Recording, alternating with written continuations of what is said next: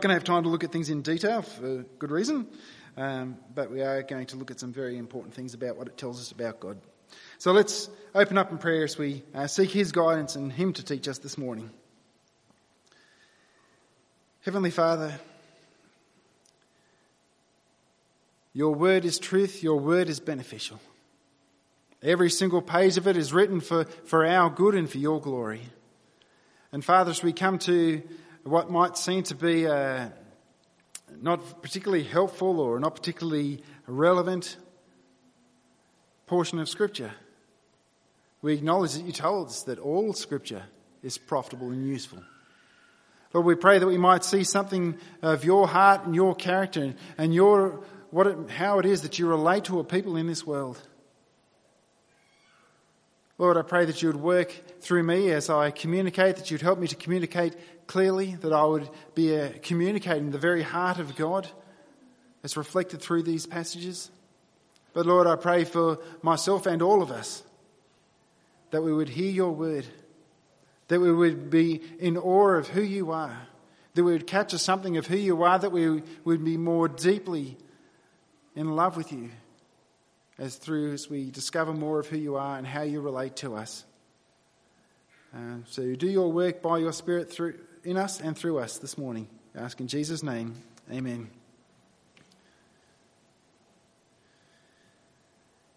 So we've been going through the book of Exodus. We've gone right through the point of 430 years of the, of the Israelites being in slavery in Egypt.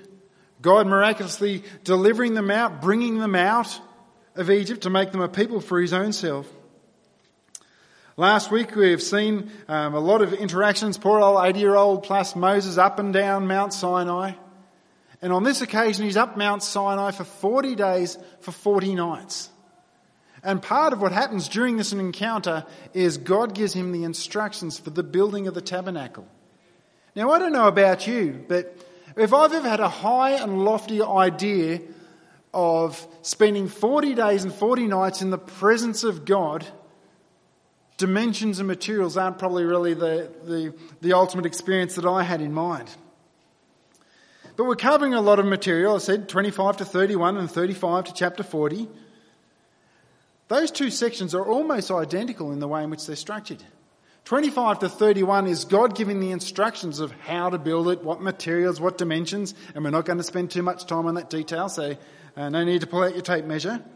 And the second half, 35 to 40, is the actual building of it, showing how what they were instructed to do, they actually do.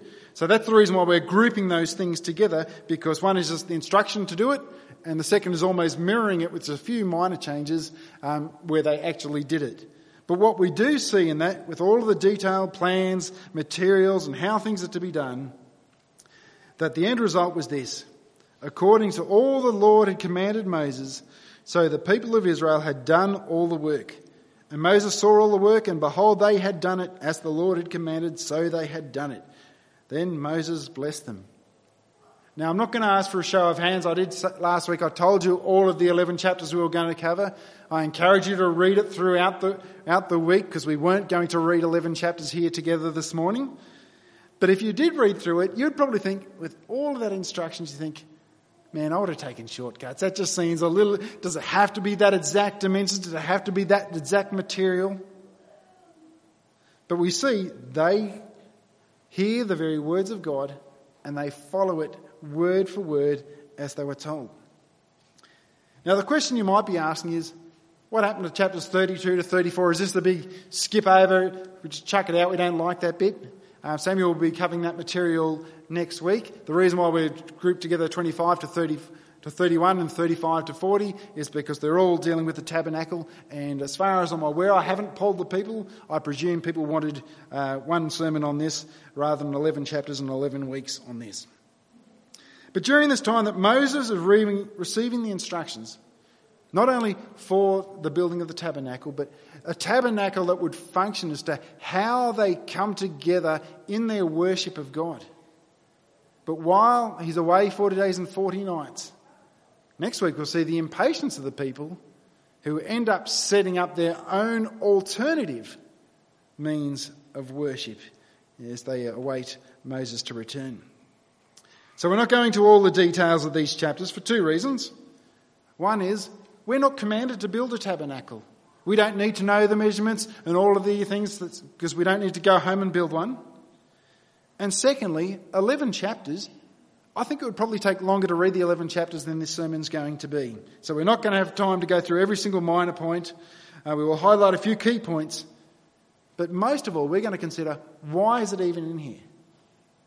Why do we not even just skip over it? Why do we even speak about it as part of our, our sermon series as we go through the book of Exodus?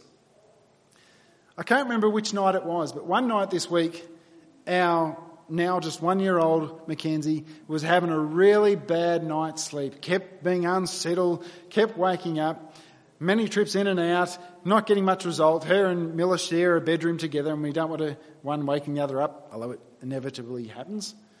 And so eventually I go in there with Kenzie, I bring her out, we go out and we sit in the lounge room.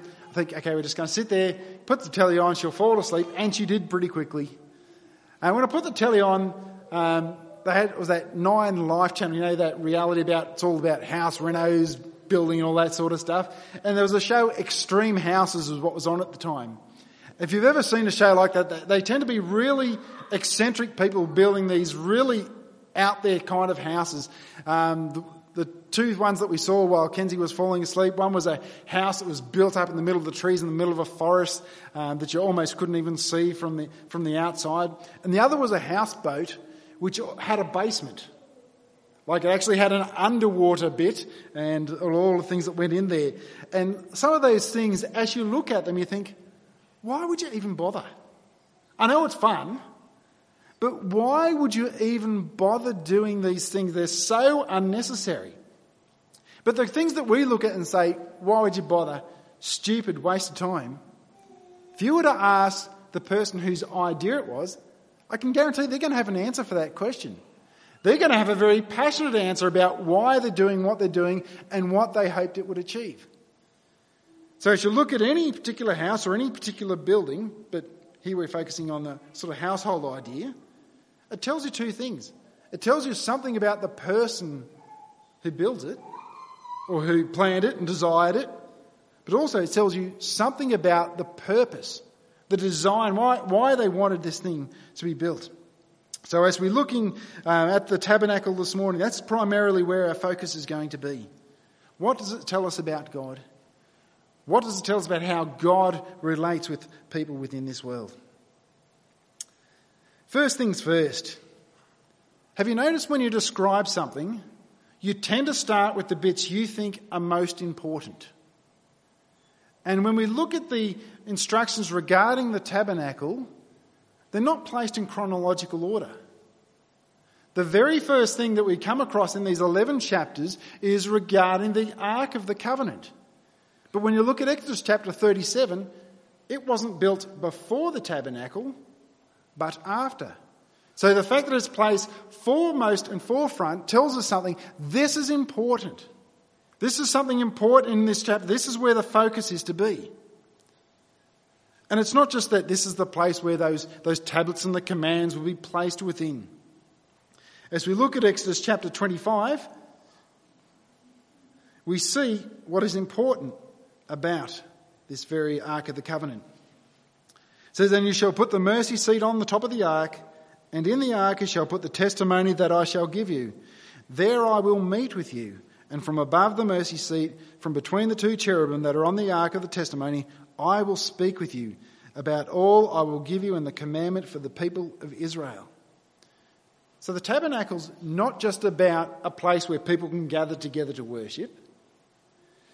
It's not just a place where people can gather together to meet. You can do that anywhere. First and foremost, it is a place where God has chosen to dwell amongst his people, where he will meet with them, where he will speak. Throughout Exodus, we've seen the promise of God that he would be with his people, that he would be present with them, that he would guide them. But God's presence with the people isn't a case just to be there so that if they do the wrong thing, you can give them a backhander. His presence with them is that He's actually for them. He is working for them. He's, he's, he's on their side. He's for their benefit. Now, this tells us something major about our God the fact that He would dwell amongst His creation. He would dwell amongst a broken and sinful people who often reject Him. Now, this sets Christianity so far apart from most other religions, where their idea of God is something so far and distant, who is so displeased with his creation that only by you doing something good enough, maybe you might twist his arm to think that you, that you could be acceptable to be in his presence. This is the sign of a God who dwells amongst a people, who would stoop to be in the midst of his own people. We see that right from the beginning of the Bible. God creates people and He's dwelling amongst those first people. But even when the effects of sin brought that separation, we see a God who loves and cares enough to restore that relationship, still desires that relationship and to be amongst the people. And He's the one who initiates. You're not going to see the idea of initiating relationship with people come from any other religious idea. But as we go back to chapter 6, not only have we seen in the past God initiating things, we see God came to Adam and Eve, God came to Abram, God appeared to Moses at the burning bush. Chapter 6, we see here what he speaks with regards to the nation of Israel. Say therefore to the people of Israel, I am the Lord, and I will bring you out from under the burdens of the Egyptians, and I will deliver you from the great slave, deliver you from slavery to them, and I will redeem you with an outstretched arm and with great acts of judgment. I will take you to be my people. I will be your God, and you shall know that I am the Lord your God who has brought you out from under the burdens of the Egyptians. So from day one, God's the initiator. He says, I'm going to bring you out. I'm going to take you to be my people. I'm going to dwell amongst you.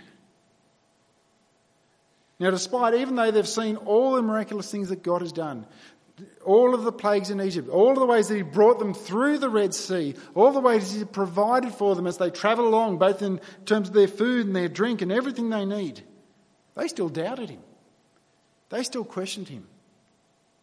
But despite all of their failures, God is preparing them that He is going to dwell amongst them in their midst. But the excitement is more than just his presence being there. God dwells with his people and he speaks with his people. But just because God is now dwelling amongst a people doesn't mean you just casually stroll on up, that everyone's got easy access. We've seen throughout this series that God is holy. He can't just be approached on any terms. As we're looking here with particular regards to the ark, you notice in its construction there were rings placed along the sides so poles could go through. So as they transported, and the tabernacle was a portable thing, they would move it as they go with them.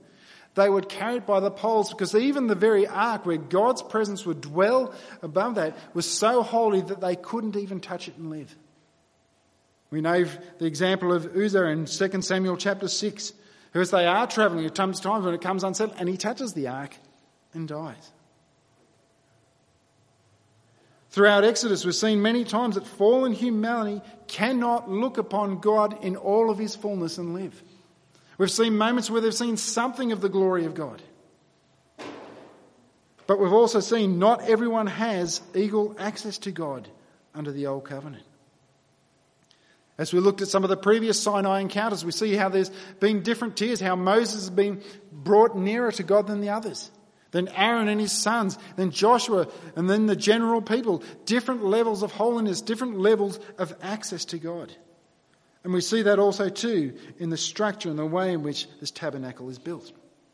So let's look at this dwelling of God. The instructions, they're elaborate, all the minute little details, the things that are being used to do them, yet they do it exactly as they are called to do.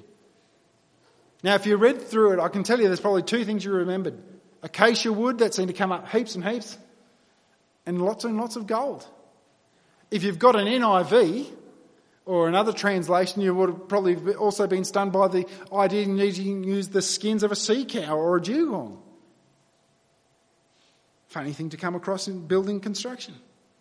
But to give you some idea of the grandeur of what's going on here, to convert some measurements, we're talking one ton of gold. Now, Daryl's into jewellery. One tonne of gold, that'd be pretty handy to have on, have on deck. Three and a half tonnes of silver, two and a half tonnes of bronze. Now, this isn't a way of saying when you build churches, you need to put heaps of gold and heaps of silver and heaps of bronze. It's, it's, it's not the example that's being set here. But we're starting to see something of the magnitude, not only of God's delivering a people out of Egypt, but how he said he would bring them out with the spoils, with the gold and silver from there, how abundant that actually was. But the work which was to take place wasn't contracted out. Like Wagner's didn't get the job to go build the tabernacle. Carl's quite happy that he's not working on the tabernacle. But as we look at chapter 35, we see these words Let every skillful craftsman among you come and make all that the Lord has commanded. So that addressing the people says, if you've got the skills and you are God's people, use your skills for God's purposes. Sounds very similar to some of the New Testament ideas. Uh, Romans chapter 12, it says, if this is your gift, use it. That the community of God's people have been gifted by God and they're called to use what God has given them um, for the glory of God. But not only is it called about those who are skilled, and it says, everyone who possessed blue or purple or scarlet yarns or fine linens and goat's hairs, tanned ram skins or goat skins brought them. Or if you've got NIV, you can put in your, your sea cows instead of goat skins there. Apparently, translation wise, it could go either ways. And you'd imagine if you're reading, you think, sea cow skins? Probably not likely to have them there, so they go the other way, but God can do whatever He likes.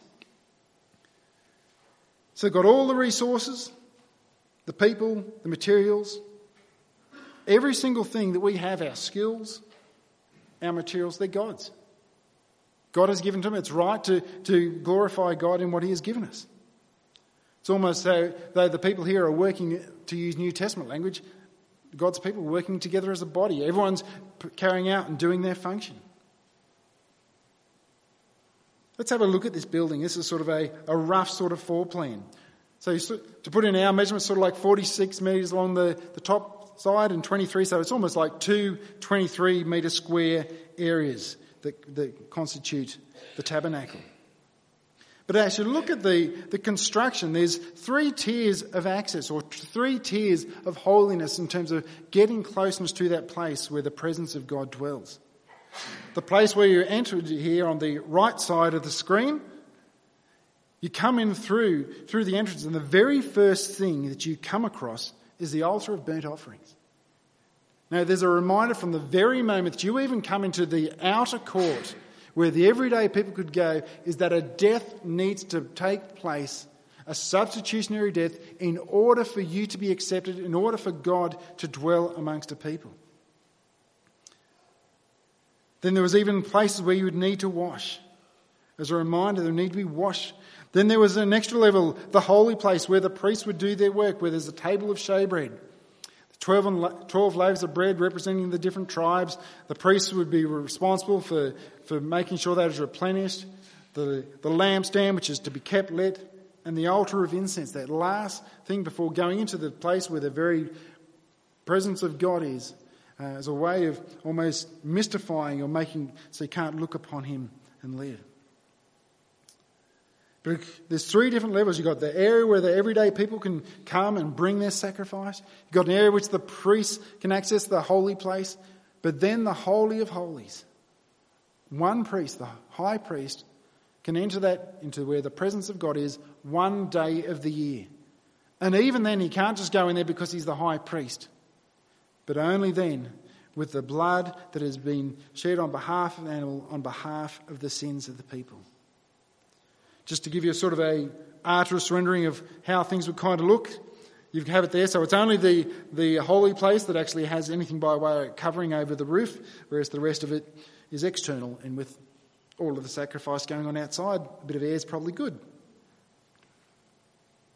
But when you look at this grand work, you can't help but think of something of the grandeur and the holiness of our God and all the extravagant nature of it, but also the levels in which God's presence is there and how you can only access God by the means by which God has provided. Like even when you walk in the place, from the moment you see there's, a, there's an altar for a burnt offering, where a substitutionary death has to take place for you, God to even to dwell amongst the people, to wash yourself, to be a rituals and all those things to come before and to get access to have God to dwell amongst us. But this constant reminder of a God who dwells with us tells us something. This is a God who is awesome. A God who is something very other. It's not a God who is common to just be approached in any way whatsoever, but an almighty, powerful God. A perfectly holy God who stoops to dwell amongst his people, but not only dwells amongst his people, provides the very means so that we can dwell in his presence, provides the means graciously that we can be accepted in his presence, that we can atone for our sins. But before we think, oh, it's only the really vile who, who couldn't come into the presence of God. Now, how often does that happen in a conversation? We're having someone, we think, you hear someone say, well, God's surely going to accept me into his presence because you know, I'm pretty good. I do this, this, and this. But as you consider what we've looked at in the construction of the tabernacle, and you think, even the high priest, even the person considered the most holy of the, God's community of people, even he just can't come in there any old way he wants to. Like Aaron's sons, Nadab and Abihu, Leviticus chapter 10, do go into the Holy of Holies. They are priests, but they do it in a manner that wasn't prescribed by God and they die. God can only be approached with complete holiness and must only be approached by the means He has provided. We may never come in on our merits, we may never come in by doing certain things, but only by coming in by what God has provided, and that provision is with the provision of a blood of an animal who has died as a substitute for a people. When you look at the priests, they've got specific instructions of how they can enter, specific instructions of how they are to prepare themselves, specific instructions of what they are to wear. And as you look through this section regarding the priests, the their out, their clothing, and how they conduct themselves. The constant refrain, and if you don't do this, you will die.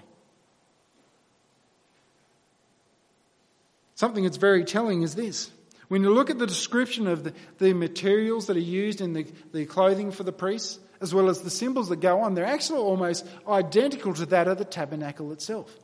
Now, I'm not saying that the priests are a tabernacle in themselves, but a way of visibly showing that what the tabernacle represents of God being amongst his people, they is a visible reminder that their role as priests is to bring God to the people as well as to bring a people to God. On their turbans, there was a signage saying on them, Holy to the Lord, to remind them that they have been set apart by God. They've got a reminder on their breastplate of the 12 tribes of Israel that they're representing. The role they had was a high privilege, but not one to be taken lightly. Nobody is right to come into the presence of God because of their position, because of their merits, because they're good enough. We come to God on His terms by His provided way. 11 chapters, eh? What do we, why do we even look at a chapter about building a tabernacle? I said beginning. It tells us something about God. And it tells us about how God relates to his people. It reminds us that our Almighty God is not distant. Our Almighty God has stooped and is dwelling amongst his people and desires and initiates relationship with people. I think sometimes we become a little bit too familiar with that. The fact that God would enter into a relationship with fallen mankind We've heard it so long, we've been familiar with it so long that we think, oh yeah, of course he would. I think we don't directly recognise it, but I think something in the back of our mind thinks, of course he would. Now I'm pretty good. I've done this, this, and this. I want us to sense something about the fact that this God, when we see in the building of the tabernacle, you do something differently outside of what his instruction was death. This Almighty God, who is above all rule, authority, has entered into relationship with us, and we know how desperately we fail Him. He is utterly holy. Our only hope of dwelling with Him is the means He provides. But it shows us that He's a loving God. He's a loving God not only because He initiates and dwells amongst the people, but He provides the means by which we can be accepted by Him, that we can have our sins atoned. When we look at the Israelites for 40 years, they wander around before they enter into the promised land. You can imagine they would be thinking, God's promised we're going to get into this land. Where is God? Yet God provides them this tabernacle where His presence would go with them everywhere they go. Lest they be tempted to think, Where is God? Where is the God who promised us these things? And even though they fail much during those 40 years, through the tabernacle, they have a place where God has provided a system by which, when they do fail, they can be restored in their relationship with Him. But when you think about the tabernacle, particularly when we looked at some of those measurements of gold, silver, and bronze, you think, man, that was pretty special. That was something really precious about that thing. And I want you to sense the idea of ton of gold. I didn't bother going online and finding out what the, today's value of that would be, but it'd be a lot. I'm not going to put Daryl on the spot. He might even know, uh, have a rough idea. But as grand as that all is, it's only a minor glimpse of something greater that was going to come after. The next greater thing that it represented was the temple, which was even bigger and even more opulent than, than the tabernacle. But even that is only a minor glimpse of something greater to come. Just like all of the Old Testament laws, rituals, feasts, festivals, sacrifices, find their fulfillment in Christ and they point to Christ. They find their ultimate expression in Jesus Christ. The same is said of the tabernacle. As John introduces Jesus in his Gospel, chapter 1, verse 14, after he said, In the beginning was the Word, Word was with God, the Word was God, down to verse 14, and the Word became flesh and dwelt. The term there, dwelt, is literally tabernacled amongst us. And we have seen his glory, glorious of the only Son of the Father, full of grace and truth. No longer is God's dwelling amongst a people as massive piles of acacia wood and gold. God is dwelling amongst his people in the person of Jesus Christ, God incarnate into our world. And John says, and we have seen his glory. Now, as we think back to the grandeur of the tabernacle and the temple, all of that gold, all of the expense, all of the, the opulent nature of it, Yet, speaking of himself in Matthew 12 6, Jesus says, Something greater than the temple is here. Something greater than a ton of gold, two and a half tons of silver, two and a half tons of bronze is here in Jesus Christ. And as Jesus famously spoke of himself as the fulfillment of that tabernacle in John chapter 2, when the Jews said to him, What sign do you show us for doing these things? And he answered, Destroy this temple, and after three days I will raise it up. The Jews then said, It has taken 46 years for us to build this temple, and you'll raise it up in three days? But John helpfully tells us this. He was speaking about the temple of his body. So we see this um, increasing thing, beginning with the tabernacle, a pointing of a way in which God would dwell in this world. But as we live today, there is no tabernacle, temple's destroyed 70 AD. Jesus Christ, who came to tabernacle amongst the people, has returned to the right hand of the Father. Are we left without a place in which God dwells within our world? As Paul writes to the Corinthians in chapter 3, do you not know? Now, I've used some Australian English here because in English, you, we use you for singular and plural. So I've done yous to express the fact that it is plural. So so don't think that the ESV says yous. Don't look it up at home. It doesn't. Do you not know that yous are God's temple and that God's Spirit dwells in yous? If anyone destroys God's temple, God will destroy him. For God's temple is holy and yous are that temple. Speaking collectively of the church, and as church, I don't mean a building, I don't mean an event on a Sunday morning. The people of God, he says, you are the temple of God. You are the means by which the presence of God is made manifest in the world in which we live. Now that comes with a bit of a challenge, doesn't it? That God is present. God meets with the world through the church. When we ponder our, own local gathering of a church, can we say, if people came into our community, is it a place where they would meet God, where they would see something of the nature of God working through his people? Now, it's not just a one verse wonder. Ephesians 2, Paul speaks the same thing about the church being built up as a holy temple in the Lord. But while the primarily the focus is upon the temple being the corporate, the, the, the church, in chapter 6 of 1 Corinthians, Paul then goes and applies it in an individual sense.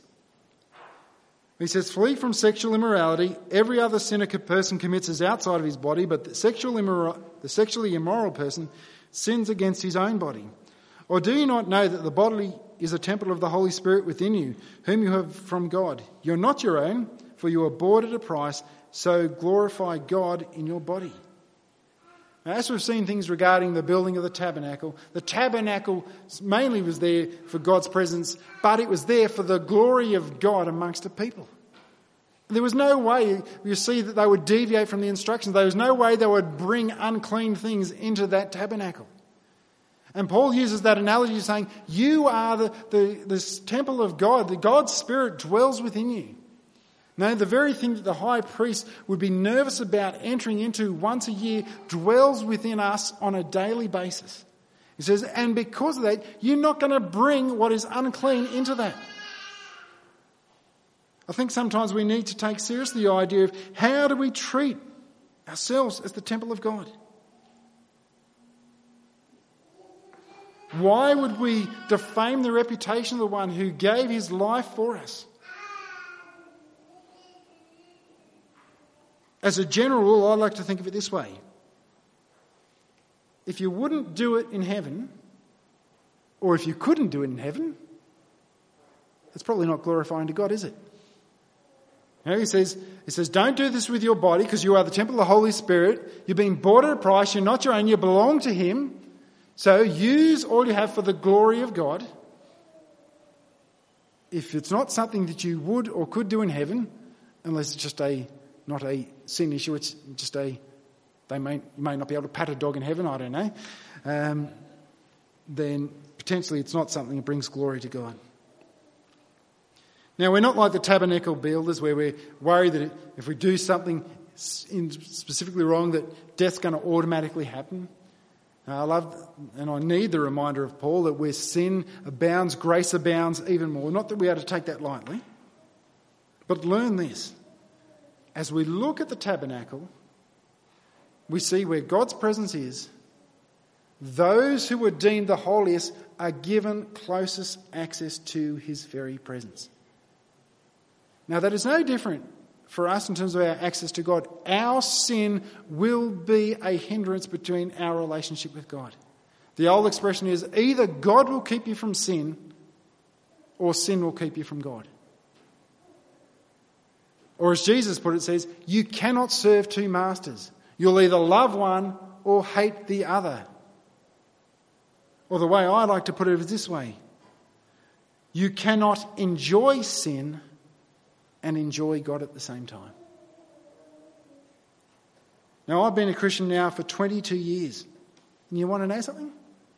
I'm still needing to learn this. It disgusts me how frequently I need to learn this. I still need to be reminded of it. But the essential truth of it is this when I enjoy sin, I don't enjoy God. When I enjoy sin, my joy in God is greatly reduced. Because they are at odds with one another. Paul says in Galatians 5 when he talks about the works of the flesh, the deeds of the spirit, says they're at complete odds. One will put you this way and one will put you this way. When we enjoy sin, we will not enjoy God.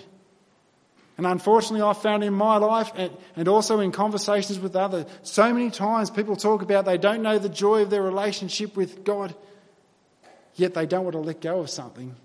They want to enjoy a sin. You cannot enjoy sin and enjoy God. But the other good, other flip side of that I found when I enjoy God, I don't enjoy sin. So when we enjoy sin, we don't enjoy God. When we enjoy God, we don't enjoy sin.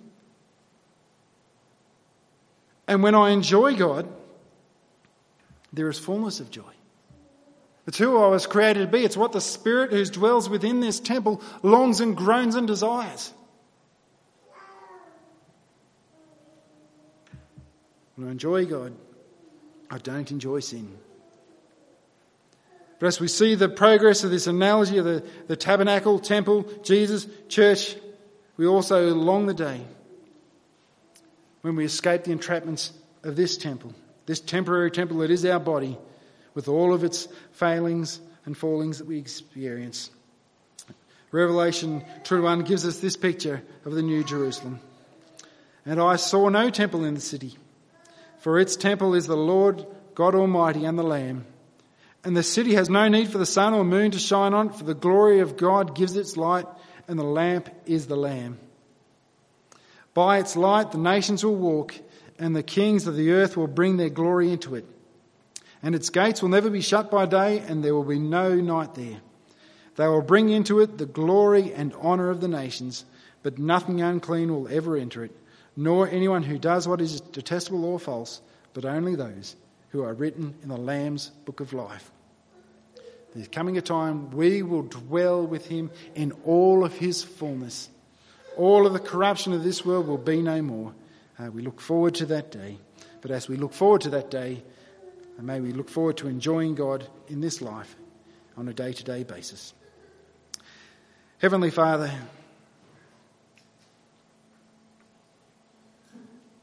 we thank you that even in something that might seem so trivial as the tabernacle, we see something of uh, your heart for a people. Lord, we're thankful that we live at the time in history in which we do, where uh, we don't need to come and repeatedly offer sacrifices of animals um, just to constantly to deal with the sins for all of our many failings. Lord, we thank you that Jesus Christ was the final sacrifice once for all to deal with sins that he has perfected for all time those who are being sanctified. Lord, we pray for us as a church corporately and also as the people who make it up individually.